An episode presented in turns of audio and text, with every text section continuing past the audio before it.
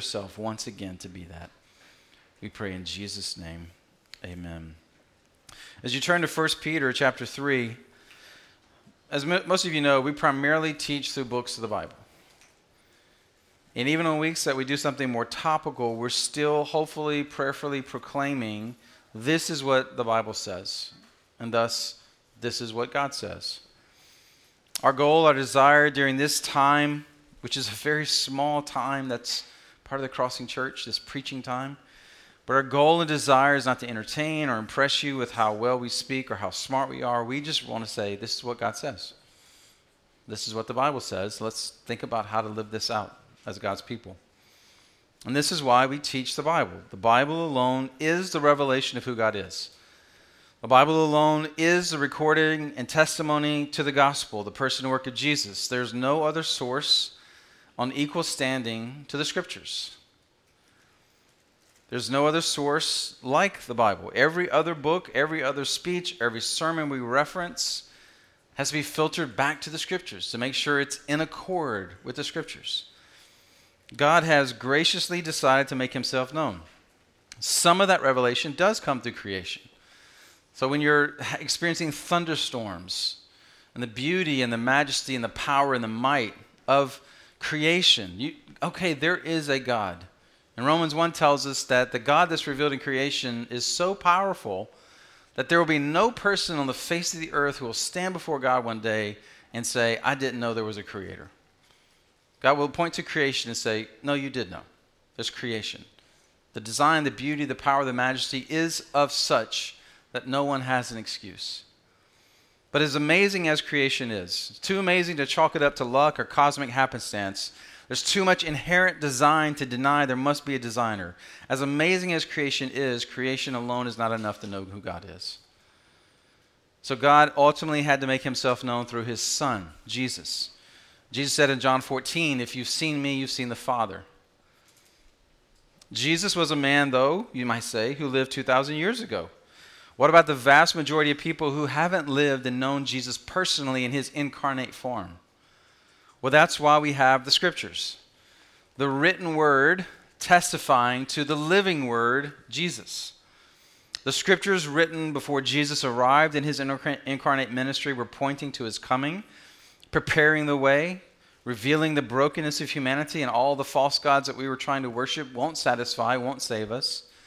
The scriptures written after his coming, pointing back to his reality. He really did come. He really was alive. He really was crucified. He really did die, and he really did rise from the dead. He, he really did ascend into the heavens, and he is coming back. So examine the evidence, examine the truth claims of Christianity, examine that these things really happened. Do your research. Let us help you. If you're a little bit skeptical, I was there before. Put all the evidence on the table. Let's dig into it. Christianity is not a blind faith, it's a, t- it's a faith that can be examined, it can be tested, and it will prove itself to be true because it is true. And the best explanation for what happened in the first century was what the Bible says happened. And if that's true, if Jesus really did those things, then it's all true. And all the promises of God from Genesis to Revelation find their yes and amen in Christ Jesus. He's, he's that central to who we are. He's that essential to what we do. Paul says in 1 Corinthians 15 if Jesus hadn't risen from the dead, this is a waste of time. What we're doing is pointless, it's vain. So, we as God's people are devoted to study, read, memorize, and drive the Word of God deep into our hearts and lives. We are devoted to make it the primary means of instruction for all that we do as a church, as families, as individuals. How is our life living out the reality of the life of Jesus as we see in the scriptures? This book is not like a set of rules or commands to follow. You can't just take this book like an instruction manual and think that you can follow it and put together a life that is good, that is satisfying, apart from knowing the God who wrote the book, who revealed himself in the book. We're the only religion that has a founder who said, I actually rose from the dead. I'm not still dead. You can't just have my instructions apart from me. You have to have me in order to live out these, these instructions, in order to obey these commands. relationship with Jesus is essential to understanding the Bible, believing the Bible, obeying the Bible. All other religions, you can follow those rules and those precepts, those disciplines, apart from knowing the actual founder of the religion. Christianity alone says, no, you have to know the one on which it's based. It's what makes it unique. It's this book is a way of knowing who God is and how we can know Him and enjoy Him and live as His people. And it's the ultimate authority for that. It's been the ultimate authority, the Bible, for God's people for literally thousands of years. It's cross cultural, it applies to every culture. It's not just a first century book, it's not just a Jewish book, it's not just a, a book that was in the ancient Near East. It's a book that's alive today and is being translated and spread to all people in all cultures and all languages because it applies to their culture too.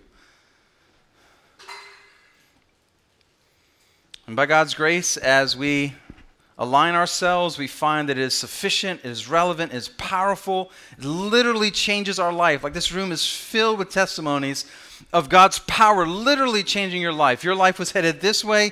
God intervened, literally changed your heart, changed your mind, made you a new person, and now your life is headed this way. You were headed toward destruction, and now because of Jesus and the gospel, you're headed toward life. Like it's literally miraculous. Miraculous is the intervention of the supernatural into the natural. It's literally miraculous. This room is filled with miraculous stories of God intervening and bringing life and bringing light and bringing hope and joy where there was death and despair and hopelessness. I could go on, but I hope I've laid a solid foundation for why the scriptures hold this preeminent place in the hearts and lives of the people of God, including the Crossing Church. No other resource is more important or more valued or more loved. And the love of God for us, and thus, flowing out of that, our love for Him, drives us to flavor all of our life with this book. And I wanted to take a few moments to remind us of this reality because sometimes we will come across passages that are so countercultural to how our world thinks and lives, we will be tempted to abandon God's word and say, well, that's no longer relevant. That doesn't apply. That seems ridiculous. I'm just going to take this section of the Bible and just cut it out of my life. I don't need it, it's not helpful. And the opening verses of 1 Peter 3 would be one of those passages. So as we read the word of God to his people, let's hear what he has for us today. In the same way, Wives, submit yourselves to your own husbands, so that even if some disobey the word, they may be won over without a word by the way their wives live, when they observe your pure, reverent lives.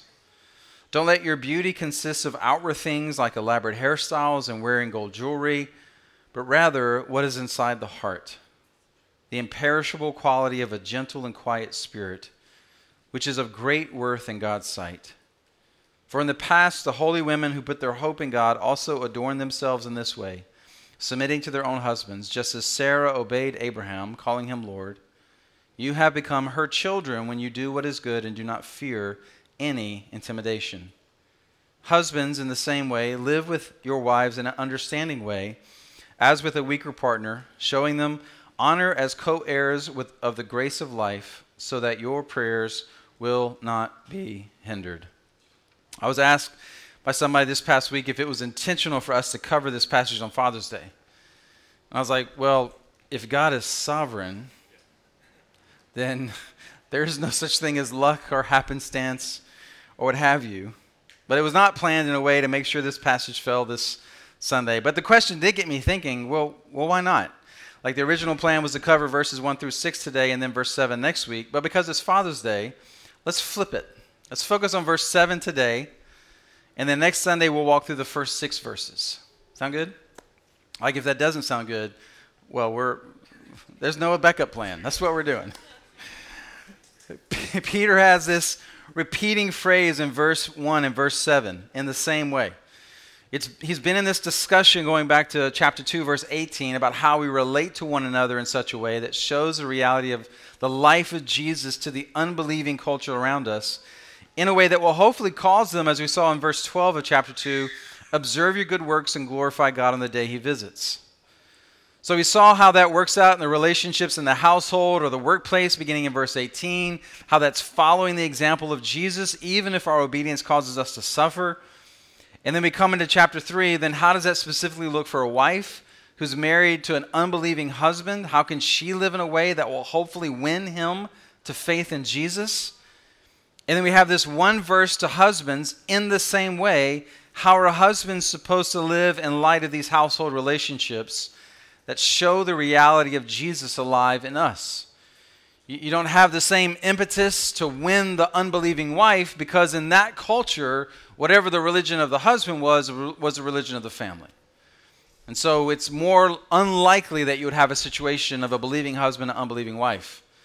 But it was very likely to have a believing wife and an unbelieving pagan Gentile husband. And we'll deal with that next week. A lot of speculation about why the wives get six verses and we only get one. I won't go into all the theories. Ultimately, the Holy Spirit inspired the Word of God. He knows what we need, and He knows that we probably can only handle one. But our wives can handle a lot more content. If you give us one verse, maybe some pictures, we might get it. But our wives can process more than we can. That's my theory. And so, husbands, let's dig into our one verse. If you're here today and you aren't a husband or you don't have a husband, it's okay. You don't, you're not left out. You don't have to check out. You're, there's something there for you as well. Uh, there, this could be for single men who will be husbands one day for the first time or maybe again. This will be for single women who will know what to look for in a potential husband one day. This will be for everyone in the church, all singles, to know what to expect from the husbands who are in the body of Christ that you're with, to know how to hold us accountable. Who are your who, who are your brothers to know how to hold us accountable as husbands, what our lives should look like? And if you don't see this, it's your responsibility as a fellow believer, as a fellow member of this church, to speak up and encourage us, to pray for us, to exhort us, maybe even rebuke us if we're not living this out. And that responsibility and opportunity is extended to every single member of the body of Christ. And there's a way to do that with love and grace. Don't just go post on social media what a dog husband this person is. But it must be done. If we're going to be a healthy body of believers, if you see a husband struggling to live this out, love them enough to pursue their repentance, to pursue their heart transformation. Pray for them. Seek godly counsel about how to make that issue known. But don't just stick your head in the sand and assume it just gets better. Or worse, assume that you have to stay silent because you don't have a voice. You have a voice. If you're a follower of Jesus Christ and a member of this church, you have a voice. So, husbands, future husbands, wives of husbands, future wives of husbands, singles who are fellow church members of husbands. How should we live with our wives? Six things from this one verse. Number one, first, we live with our wives. That seems pretty obvious, but it speaks of being present, like lifestyle, sharing life with. Being physically present, yes. If you're going to understand her, you have to be around her. But this is more than just having the same mailing address. You have to be physically, mentally, emotionally, relationally present. We're not called to build great careers to the neglect of our families. We're not called to love our jobs and hobbies and bros more than we're called to love our wives and kids. And so there has to be healthy boundaries and margins in place in our life. Our jobs get this much time and no more. Our, our hobbies get this much energy and focus, but no more. Sure, we all go through busy seasons in which our jobs require more of us. But if those seasons begin to be stretched into new normal realities, then we need to soberly and with wisdom consider serious changes. How to order our current use of time and maybe even make career changes if we have such demanding jobs that make it virtually impossible to be present as a husband and as a father. Everyone should walk that out with others helping provide prayer and wisdom. These aren't easy decisions. But there are a lot of jobs that you can work to provide for your family. There aren't a lot of families that you can cycle through as you give your life to your job or your career. Hobbies are fun, nice, can be super healthy outlets, even missional opportunities, but even more than jobs, hobbies have to have their proper boundaries. Our time, our energy, our finances. Super smart to choose hobbies you can do with your uh, wife and kids. So you're having fun, but they're having fun with you. And if you're saying, yeah, but my hobby is my break from them, I need a break. Well, examine your heart. Like, why do you need such a break from them? I need peace and quiet. Yeah, that's important. Nothing wrong with wanting some time alone. Silence and solitude have long been disciplines of the people of God to a certain extent. I remember one time years ago, uh, Jennifer was going on a run. I was like, hey, how about I join you back when I could run with her? Long time ago. She's like, You're not going to talk to me, are you? no, that's my time just to be with me. Okay. So we, we were running with each other in our own little silos. But live with your wives. Be present, not just physically. And you can work out time management and healthy boundaries to be physically present, but also emotionally and relationally. Like you are there. The device, the TV, the book, whatever is turned off, she has your focus and attention. You are as captivated by her presence as you were when you were trying to woo her originally. Right, guys? Like, you remember that guy? Husbands, she fell in love with that guy. Dust him off, bring him back out, and let him be enraptured again with your bride in fresh ways because you are fully present, fully engaged, living with your wife. She will flourish knowing that once again she makes your eyes light up, she makes your heart beat faster, she's more interesting than what's on your phone. So be present, be engaged in every way as you live with your wife, which makes a ton of sense when we realize we're, we're supposed to live with her in an understanding way. Secondly, Live with her in an understanding way. Husbands, who knows your wife better, you or her algorithm? Understand her, become a student of her. Be curious, ask questions, listen, learn. There, there you go, Emma Grace. We're so wired to be problem solvers, fixers. Like our wives come to us, they have a problem. Well, here's what you should do. When often she just wants to be heard empathized with, to know that you're in her corner. Not with another sermon about what's wrong with her, but with arms to hold her, or eyes to see her, or ears to hear her. Can we just listen and learn and understand? Do we really know her story? Do we really know how she sees life? What makes her tick? What sets her off? What is hurting? What is heavy? What is hard?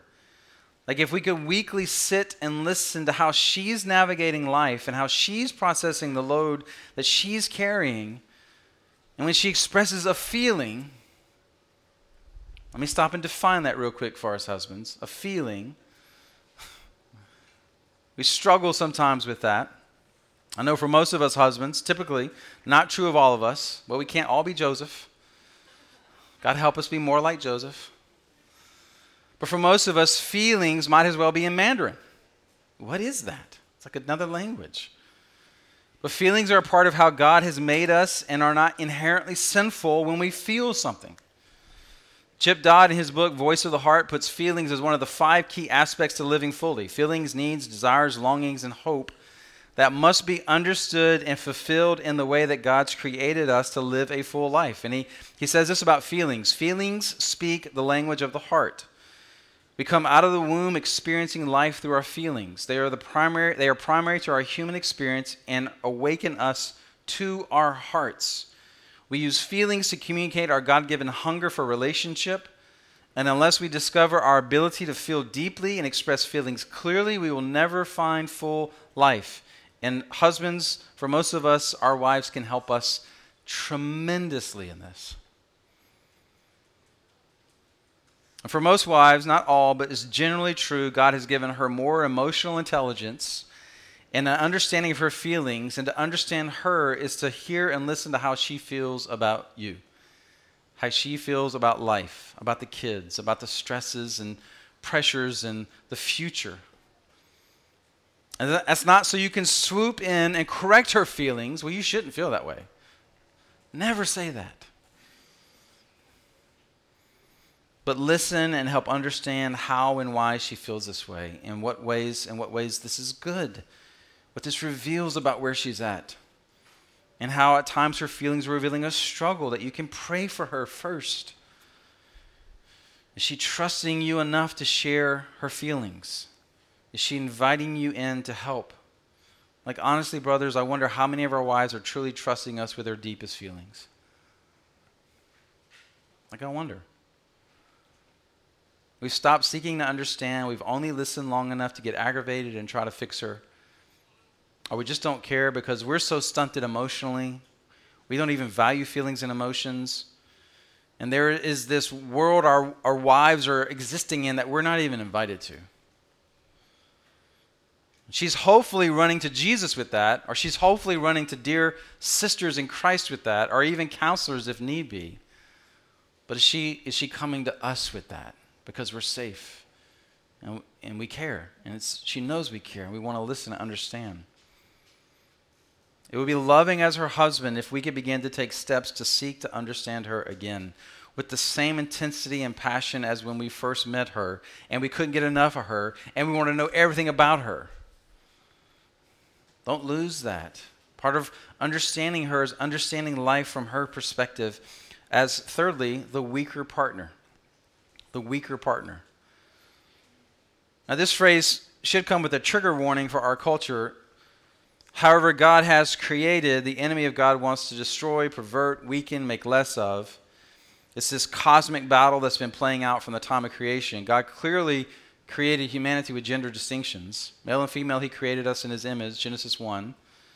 And from the beginning, and especially since the fall in Genesis 3, there are distinctive realities to being male and female, distinctive roles to play, even.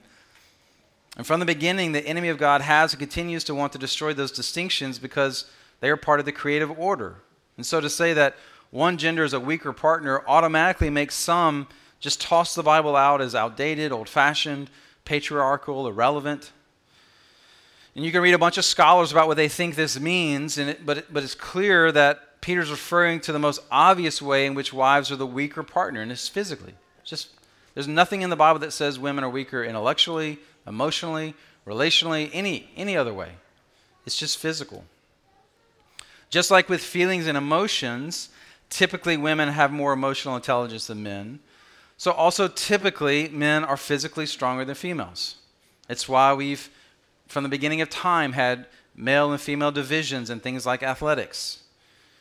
And today, one of the most offensive things to, to women as a result of the transgender movement has been what has happened in female athletics when mediocre male athletes begin to identify as female and compete in female athletic events, winning and breaking these long standing records. It's horrific to women to have men doing that, and thankfully, some states are taking action to keep that from happening. But it's a reality because of these inherent gender distinctives. Men are typically stronger, faster than their female counterparts.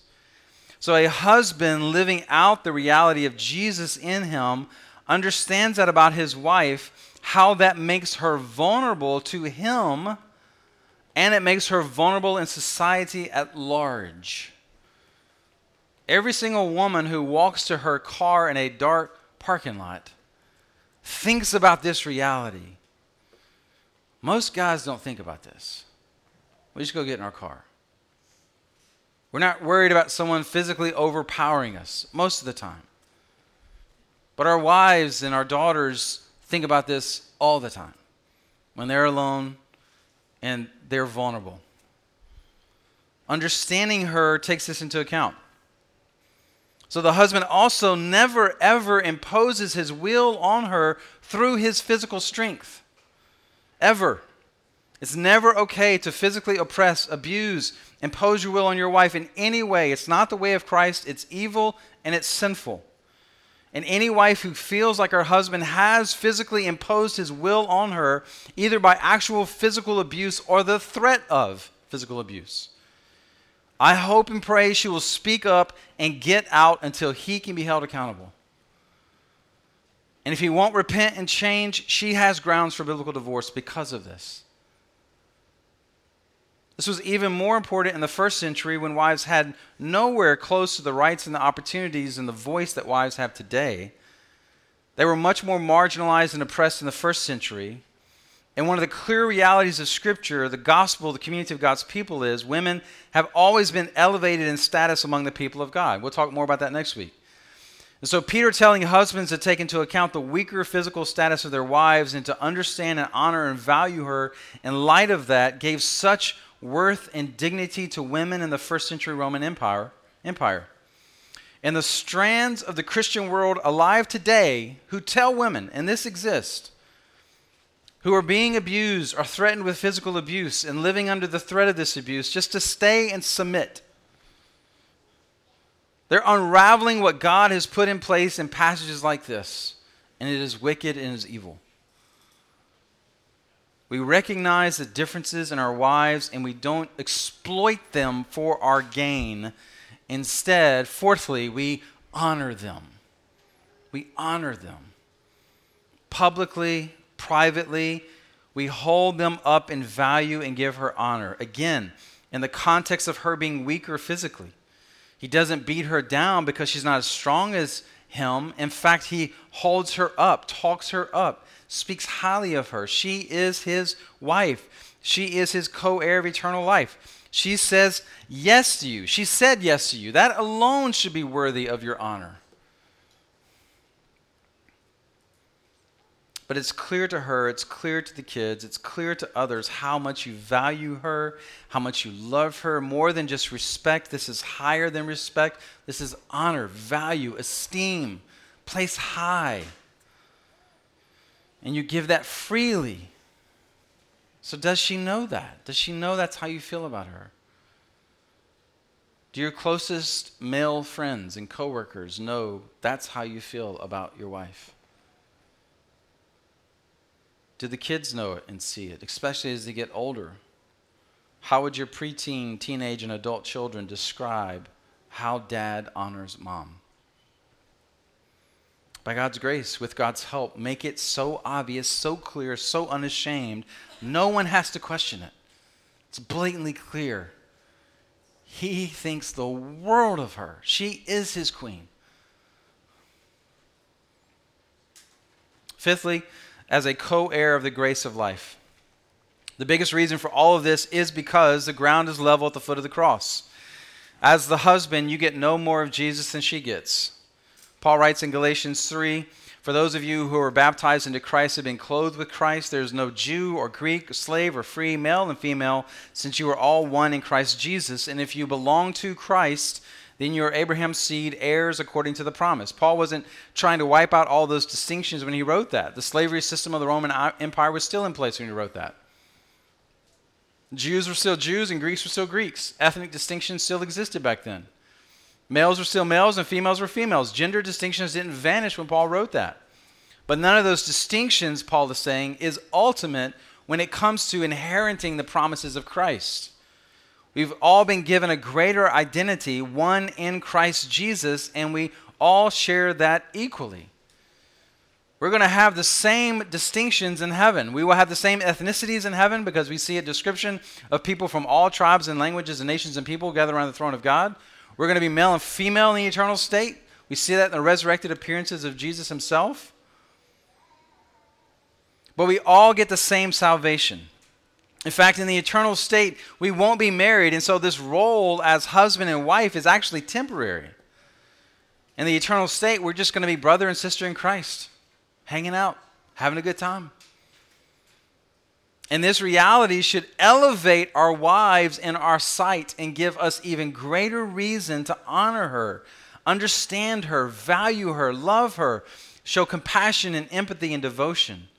She's got just as much of the grace of life as you do, husband. Why would you ever think of yourself more highly than her? Why would you ever put yourself on a pedestal above her? Why would you ever find any justification to demean, degrade, talk down, demonize, abuse, hurt, devalue her in any way? Well, we do it because we're broken as sinners as well, in desperate need of Jesus. In whatever ways you see her flaws and failures, you have the same flaws and failures. They just look different. So you both need Jesus. And this is what makes this kind of instruction necessary because marriage is hard. It's two sinners in the most intimate human relationship. And it doesn't play out like it does in the rom coms and the Disney movies. They don't show the realities of what makes marriage hard. But it's also what makes marriage beautiful because, as we see in other passages like Ephesians 5, in some mysterious way, ways that we can't even understand, we can live together as husband and wife and display the gospel and the way we relate to each other. How? I don't know. This is what we're supposed to do, and in some mysterious way, God makes it happen. As we obey these passages, we show the reality of Jesus in both of us. This is so important. Peter closes with a reminder that if we fail at this, husbands, our failures with our wives can actually disrupt our relationship with God. This is how much your Father in heaven cares about your wife. If you get this wrong, he kind of pulls the plug on you and him. Not permanently, but temporarily, your prayers are hindered. Whoa, whoa, whoa, whoa. What's going on here? That's the, that's the last thing, sixthly, so that our prayers won't be hindered. Matthew 5, Matthew 6, Matthew 18. Our relationships can get so acrimonious that it can actually hinder our relationship to God. If we won't forgive someone, it could indicate we're not forgiven.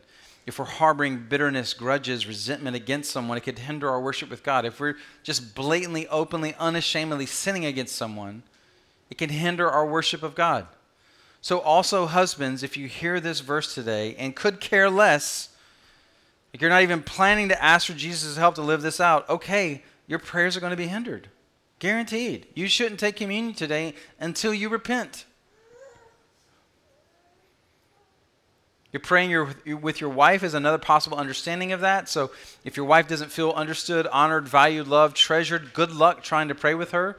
She only sees you as someone who's hurting her and doesn't love her. Good luck praying effectively with this, with the person you're called and commanded to love more than anyone else except for Jesus. So see this as so important that God puts a, a pause on your walk with Him until you get this right. Puts a pause on your prayers. And remember all of this in the great context of 1 Peter in the greater context of 1 Peter. How do we live in a fallen and broken world in such a way that not only shows the distinctions of what it means to have Jesus alive in us, but secondly, we can then give a gospel explanation in such a way that could win those who don't know Jesus to him. That's what Peter's after. Yeah, you're living in a fallen, broken pagan culture. Live that distinctive life. Don't cave, don't compromise be genuine, real, authentic believers in order to win the pagan lost culture to Jesus. See this come up time and time again. So, what does that mean for us as husbands, loving our wives, caring for our wives, understanding our wives? How do we live as husbands in such a way that we are distinct from our lost culture in order to win our lost culture? To give this gospel explanation. So, husbands, my encouragement to you sit down with your wives one day this week and ask her to give a full and fair evaluation of how you're doing with 1 Peter 3 7. Does she feel honored? Does she feel understood? Does she feel protected as the weaker partner? Does she feel safe? Does she feel connected with? Does she feel valued as a co heir with Jesus Christ? And wives, be honest. Be honest. We'll talk about verses 1 through 6 next week, but those verses never mean you're supposed to be silent while we chase sin or hurt you. Ever. Be honest, speak the truth in love. Help us to see our blind spots so that we can run to Jesus in repentance and faith. And Jesus can help us be the husbands that He's called and created us to live. Father, we thank you so much that you make all these hard and difficult things possible. Apart from you, uh, as husbands, we, we would be such a mess. In some ways, we already are. And so, help us to see ways in which we can love our wives better. Help us not to hide in our shame, but to come out into the open, into the light that is Christ, and be forgiven, receive forgiveness, receive grace. Nothing gets fixed in, in the dark, it only gets fixed in the light. So help us to embrace that as husbands, to be real about where we struggle, to be real about how we fail, to be real about where we've sinned, to be real and authentic with our wives and kids when we mess up, to go to them first. Help us do that, seek repentance and forgiveness. And then fill our hearts as husbands with such a love for the brides that you've given us that you've put us with to be gospel partners. It's obvious to everyone. It's obvious to everyone how we feel. Help this be a body of believers where it's not just true of husbands, but it's true of future husbands. And, and then we're all helping each other live this out and holding each other accountable and spurring one another on, encouraging each other in these ways. When husbands get it right, there are younger singles coming along and saying, Awesome job, man. I love how you love your wife. I love how you honor her. I love how you value her and respect her. We're learning from older husbands who have done it well. We're asking questions. We're hungry. Got to pray for the marriages in the Crossing Church that they would be of such that our culture would sit up and take note about the reality of Jesus in us. Not make much of us, God help that never happen, but to make much of you because they see how much we need you, how desperate we are for you. For anyone here who doesn't know Jesus, I pray today would be the day of their salvation as they turn from their sins and trust in Him. He's done everything necessary to provide a way. And we pray these things in Jesus' name. Amen.